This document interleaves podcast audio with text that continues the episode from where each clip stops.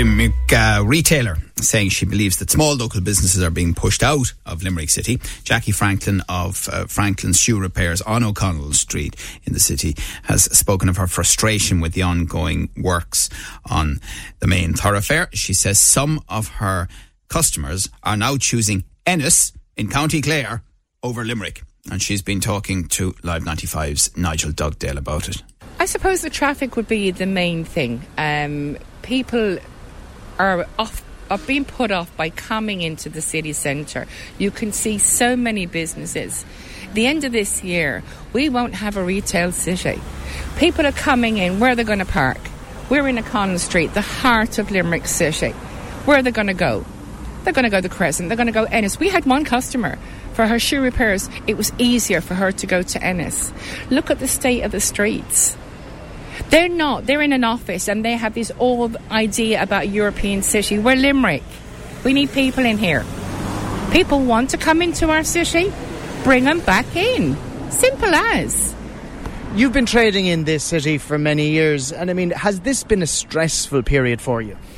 Junior has been in business for nearly 40 years in the shoe repair industry. It's synonymous. Franklin's is synonymous with shoe repairs. They come far and wide, right, for his service. I just think between COVID, we were blessed with the government that we had, by the way. They really kept us and our doors open in between and after. I have to say that. Um, so we were lucky. There were so many businesses and companies who went off the cliff. At the end of the day, yes, their shoes have changed, their attire has changed. Shoe repairs will never go out of business. It was the first recycling bloody business to come in. Do you know, we have people coming in and saying, yeah, doesn't matter what you pay, penny shoes or a Loake shoe or whatever. They want their shoe repairs, but they can't come in. Shoe repairs will never die. But we need to get the people, make it easier for them to come in. I have to go out to the footpath now, to the car, take the shoes off of them, bring them in the shop, bring them credit card details, and then go back out when they're swinging by again to give them the shoes. That's a service that we've had to, to think up to try and keep them coming in. What about the maintenance of the city and, you know, keeping this clean now that it's being created and now that it's been delivered? This is something that's concerning you you have a look around at the footpaths um, and you have a look in the evening time when people, there's no bin to my right, there's a bin to my left, there's no bin to my right. There's a junction here. It hasn't got any indication of pedestrianisation, so people are waiting for cars to stop, right? Look at the footpath. It's a disgrace. Do you know, get them out at six o'clock in the morning to clean the streets. You've got families wanting to come in here the weekend. Around the corner is a fabulous Catherine Street and Thomas Street It's a buzz. But people are bringing their families in, their parents in for coffee, and they're looking at this. What would you think going forward are the solutions to, imp- to help your business to make sure that this street is a success for you? I think you can never really sort the, the, the parking and the, the, the traffic problem per se but you can make it so that even in the first couple of hours in the morning time, let there be a couple of places for any business to park and they can bring their stuff in and they can shoot off. We've got two lanes here. One is in operation, the other one has work vans. Albeit by three o'clock this afternoon, you'll have every Tom, Dick, and Harry going into Chicken House or wherever they're going. And the traffic then doesn't know is it stopped? You've got a tail going back then to buy Debenhams. Do you know, it's no easy fix, but I think if they come and talk to retailers, they need to get, we're paying our rates. We, you know, if we close a do you know, foodies, they'll stay open. But the small family business, look at the butchers, the bakers, you know, all the small family independent businesses, they've all been slowly pushed out. They need to come down and talk to shops and businesses and ask us and try and meet in the middle. We're not asking for a miracle here, but we're asking them to give us their ear.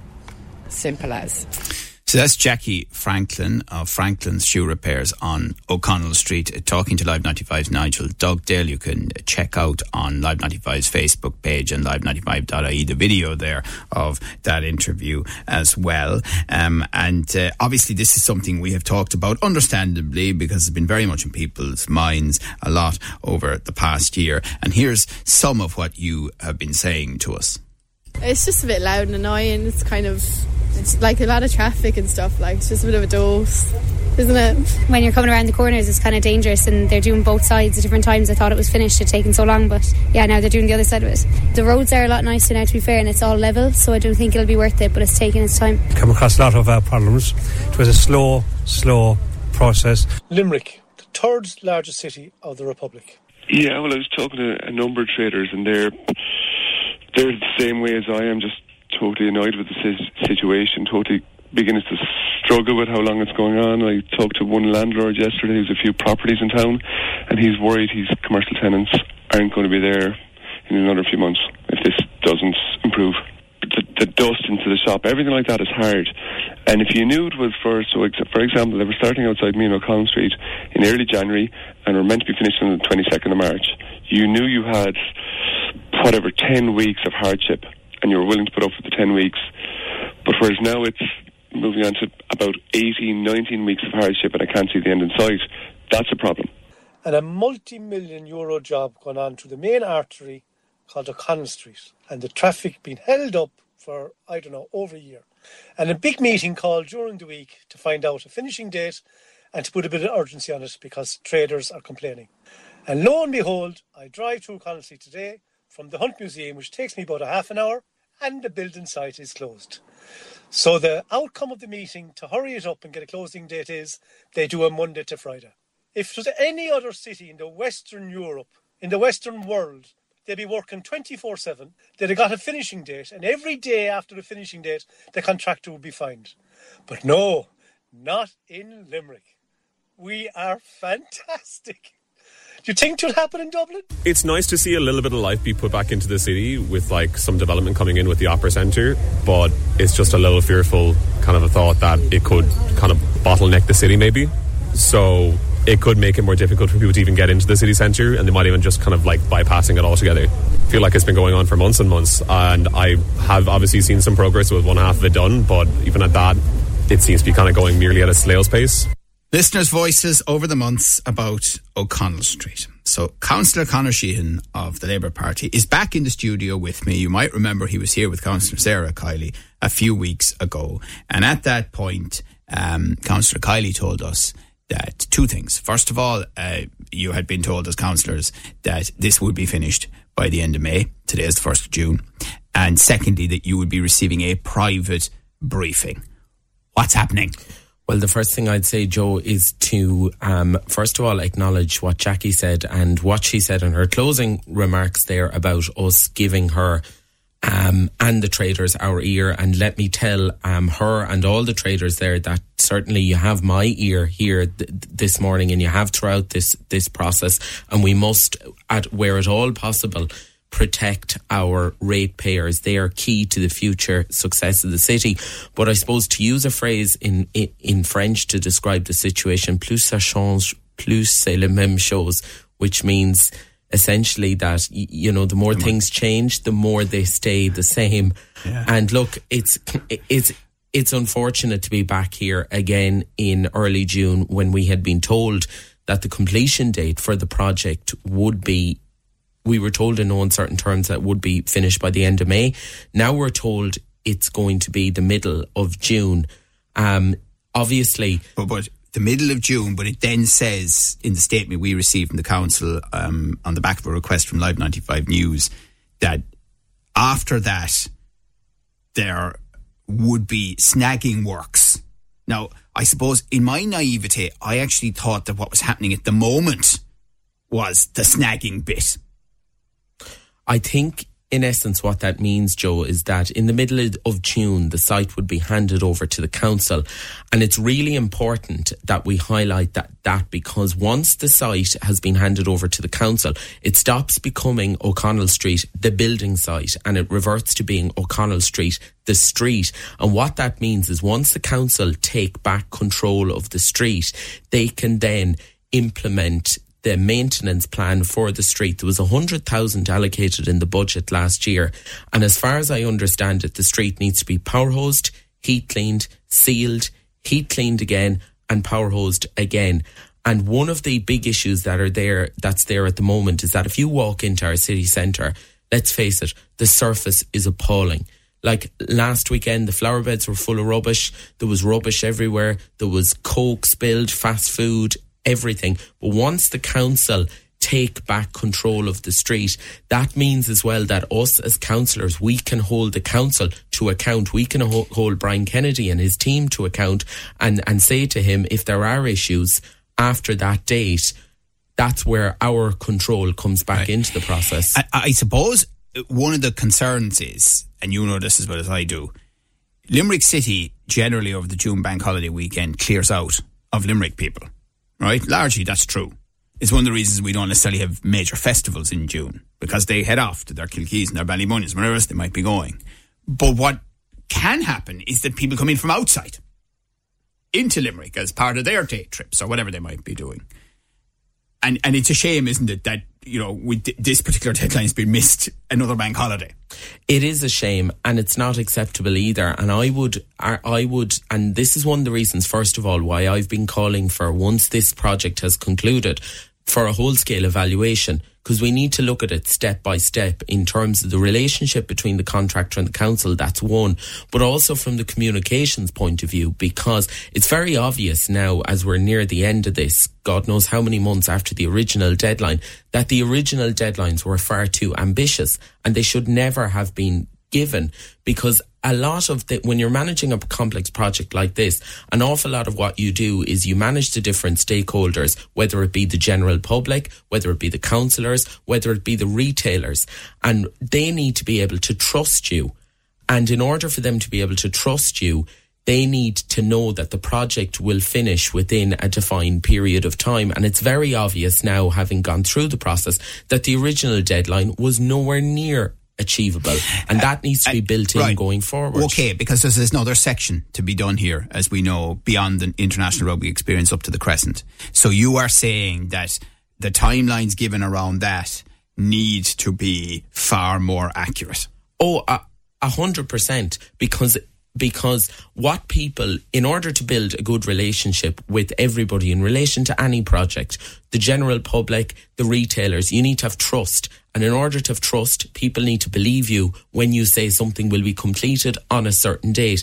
And it's as obvious to anybody that the original deadlines for a number of, of different reasons were not achievable. So, for example, the announcement around the 25th of November, we remember that, where it was um, presented as a finishing date. But even within that statement, there was a reference to if it isn't finished by then, there will be a period of closure because of traders and Christmas and all of that, and it will resume again in early January. You are saying now that that, that was one example of what an error.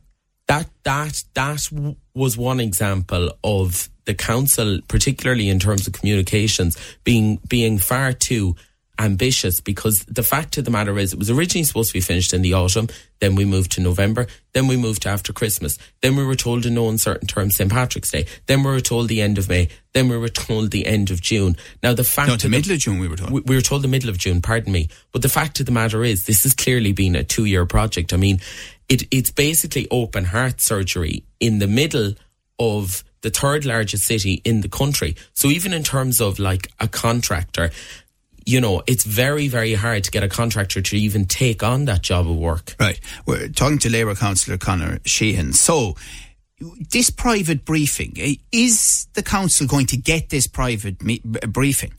We've been told that the private briefing is going to take place. As of yet, we don't have a date or a time for it.